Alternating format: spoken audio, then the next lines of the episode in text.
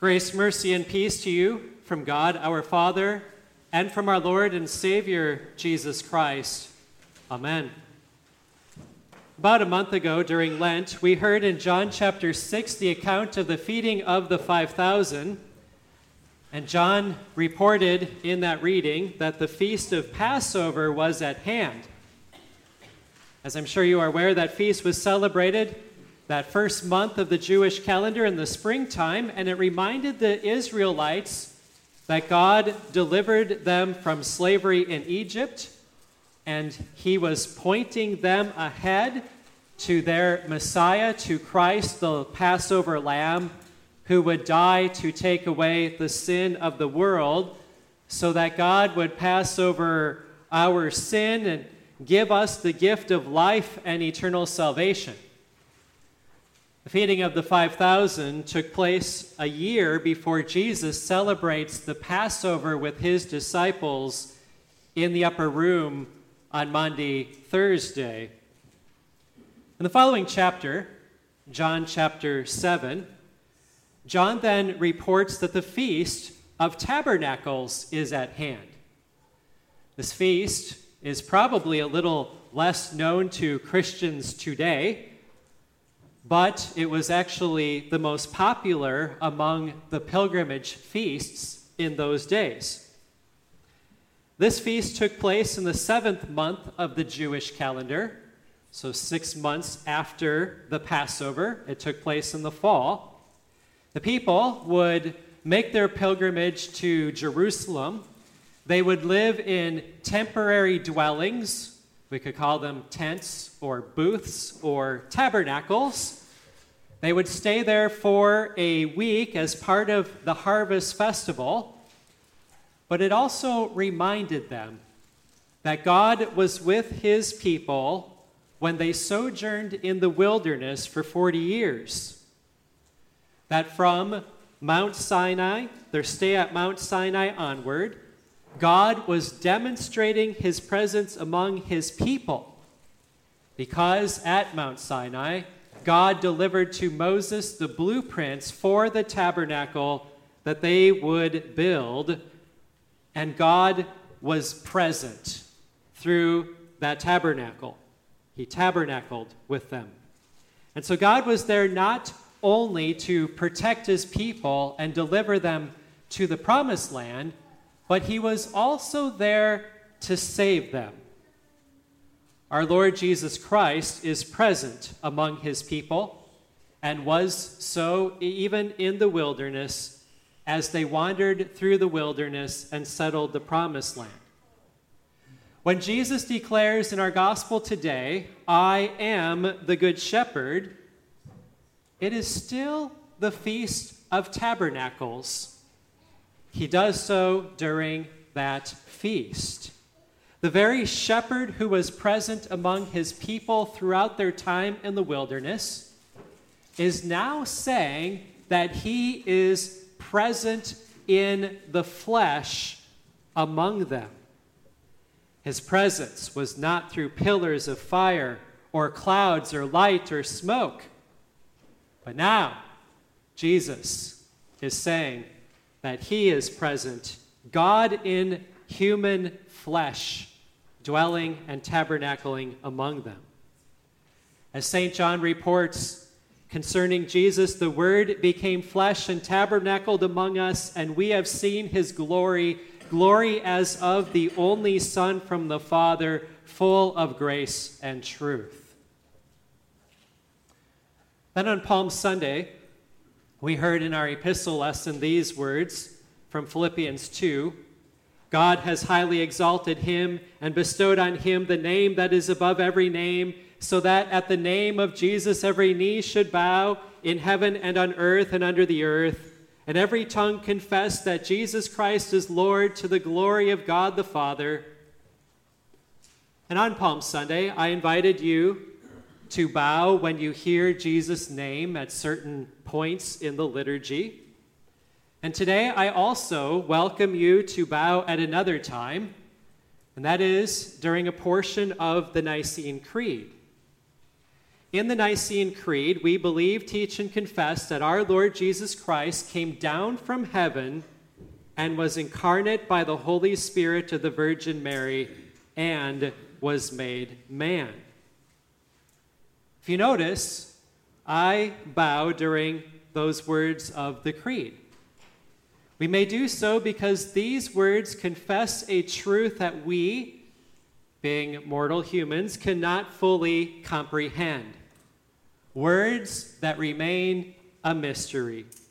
The eternal God, by whom all things were made, now becomes joined to his creation by becoming a man. Yet Jesus is not created, nor does he lose his status when he becomes man of being God. He becomes fully human, yet remains fully God, and he does not inherit the sin of Adam, nor does the sinless Son of God commit personal sin, even though he takes on human flesh. What mysteries we hear in the incarnation of our Lord Jesus Christ. And so, in humble submission to these realities, we may bow. We may bow.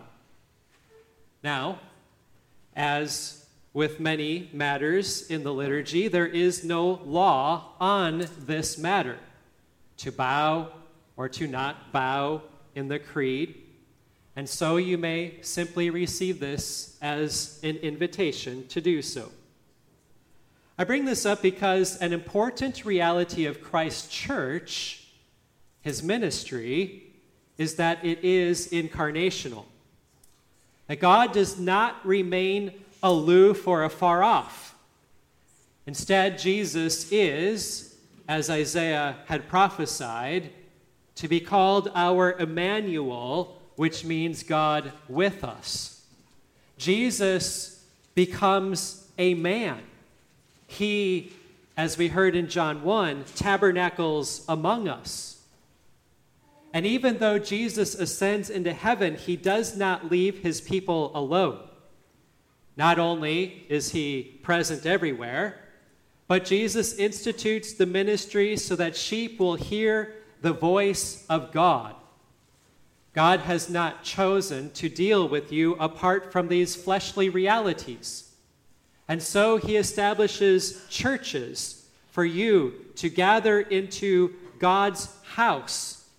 He also established the ministry that you may hear the voice of Jesus and be shepherded him.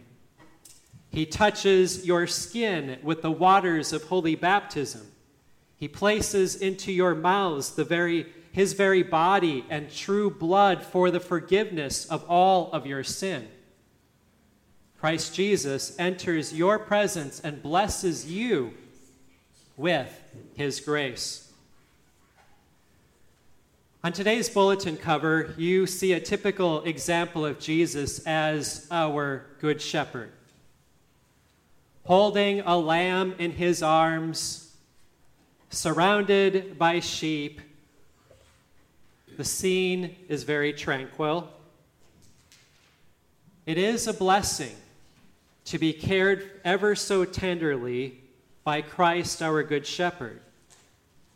His love and warm compassion come to mind when thinking on Jesus as our Good Shepherd. It also reminds us that Jesus deals with us through his incarnation in human flesh and blood. This imagery of Jesus, the Good Shepherd, has been in use by the Christian church from its beginning. The early church father Chrysostom said, When Jesus is caring for us, he calls himself a shepherd. Yet when we consider the gospel lesson that we heard in John chapter 10, that is not the picture that we find fact, originally I had chosen a woodcut as our bulletin cover. And in that woodcut, it depicted a wolf attacking Jesus. Yet the sheep appear to be calm and safe. Jesus himself is not harmed as he defends his flock from the evil one. A picture like that better matches today's gospel. In that image, Jesus is preaching the word, which is what he commands pastors to do. Both images portray truths. The one that is in our bulletin cover today and the one that I just described concerning Christ as our Good Shepherd. Our Lord Jesus Christ, in his wisdom, has chosen to shepherd his flock today through that incarnational reality by raising up pastors to preach, teach, and administer the sacraments. Pastors are to visit the sick and shut in and to pray for God's people. That is the pastor's task. It is how he shepherds God's people in the stead of Christ. Remember again, this work of Christ is incarnational.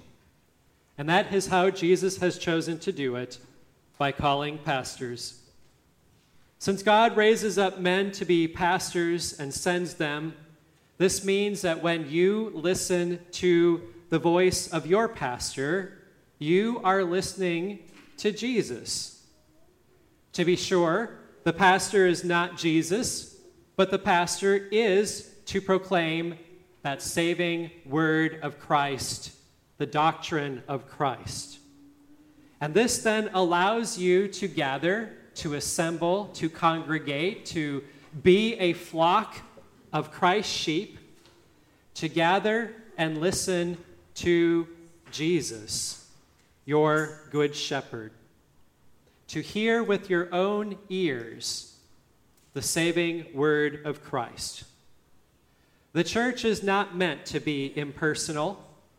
That is, a person's worship of Christ is not to be in front of computer screens, through the internet, or alone in the wilderness. And for those who cannot make it to God's house, the church comes to them. Pastors, part of their task is to make those home visits and to bring the body and blood of Christ, that word of Christ, to those who cannot be present. What God established is good when he breathed on his disciples and instituted the pastoral ministry on Easter Sunday. Because it is good, Satan, though, is seeking to ruin or at least thwart the work of the holy ministry.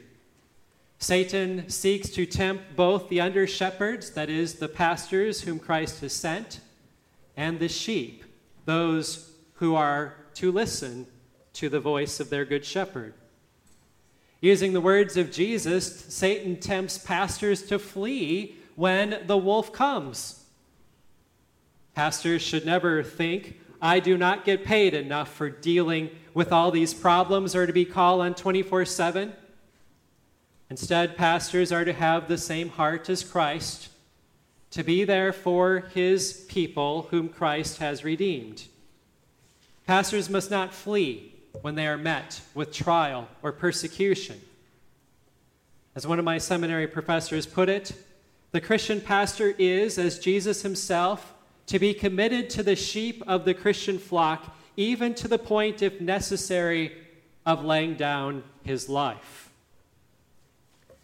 Satan tempts pastors to not preach the whole counsel of God, thereby becoming hirelings. They may give in to the demands of those who are giving him his paycheck. He may give in to the societal trends of the day, being unwilling to preach salvation by faith in Christ alone, or failing to uphold the various social issues that are affecting our society, such as he may fail to uphold marriage as a lifelong union between one man and one woman. Related to this is the amount of time pastors spend in the pulpit. It is true, attention spans are not what they once were. Our soundbite culture has a hard time focusing at length. We want to be enter- entertained instead of putting effort into listening to the Word of God.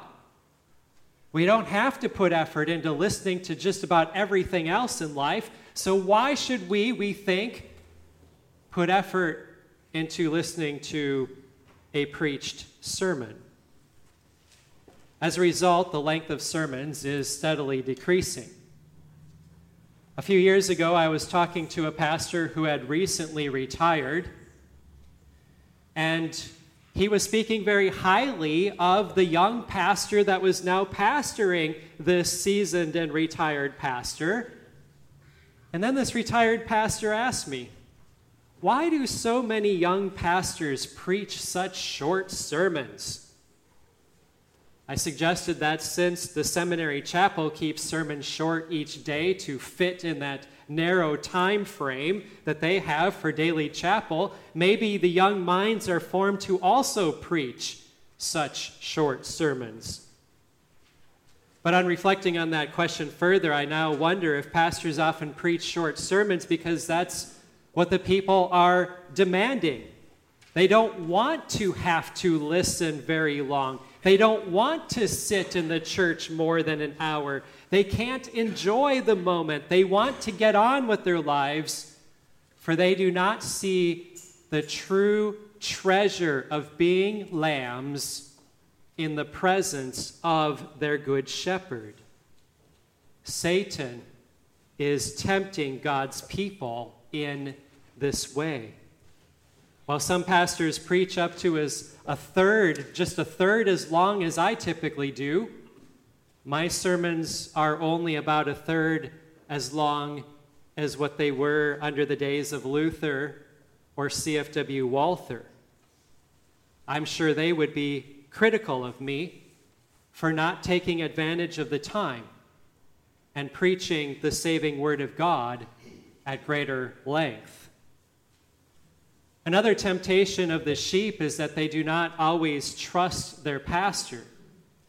They don't either think of going to him when they are struggling in their marriages, facing temptation, finding it difficult to agree on some portions of God's word, when they're faced with affliction or sickness or about to have surgery or recover from an accident or a whole host of other matters. When we go to our doctor, we answer all questions that they may give. We spill everything, no matter how personal or embarrassing it might be. We do so knowing that we are speaking to one who will hold it in confidence. And we also do so because we want our doctor to treat our problems so that we can be well. What we do not realize is that when we do not utilize our pastor in the same way, Satan is certainly rejoicing, for he has created a barrier between Christ's lambs and the very under shepherd that Christ Jesus himself has sent. Our Lord Christ has chosen to shepherd you through pastors. And so you are encouraged to call upon your pastor to do just that. Like doctors, pastors are sinners, and they can make mistakes. And so we forgive them, for that is what the church is all about anyway. After all, Jesus did say that he, as the good shepherd, is going to lay down his life for the sheep. He is speaking of something that will happen to him in just six months from that Feast of Tabernacles that will occur on the next Passover when Jesus is led like a lamb to the slaughter, where he renders himself as the sacrificial payment for our many sins. It should be a surprise that the shepherd would die for the sheep, yet that is precisely what Jesus Christ, our Passover lamb, does. In love, he pays for your sins so that you will be reconciled to God, your heavenly Father, and added as a lamb to the flock of Christ. Pastors are to faithfully preach Christ crucified so that your eyes are always fixed on Jesus, the author and perfecter of your faith. And so, behold, the Lamb of God who takes away the sin of the world. Amen. The peace of God, which passes all understanding, keep your hearts and your minds in Christ Jesus to life everlasting. Amen. We rise to sing as our offertory hymn 692.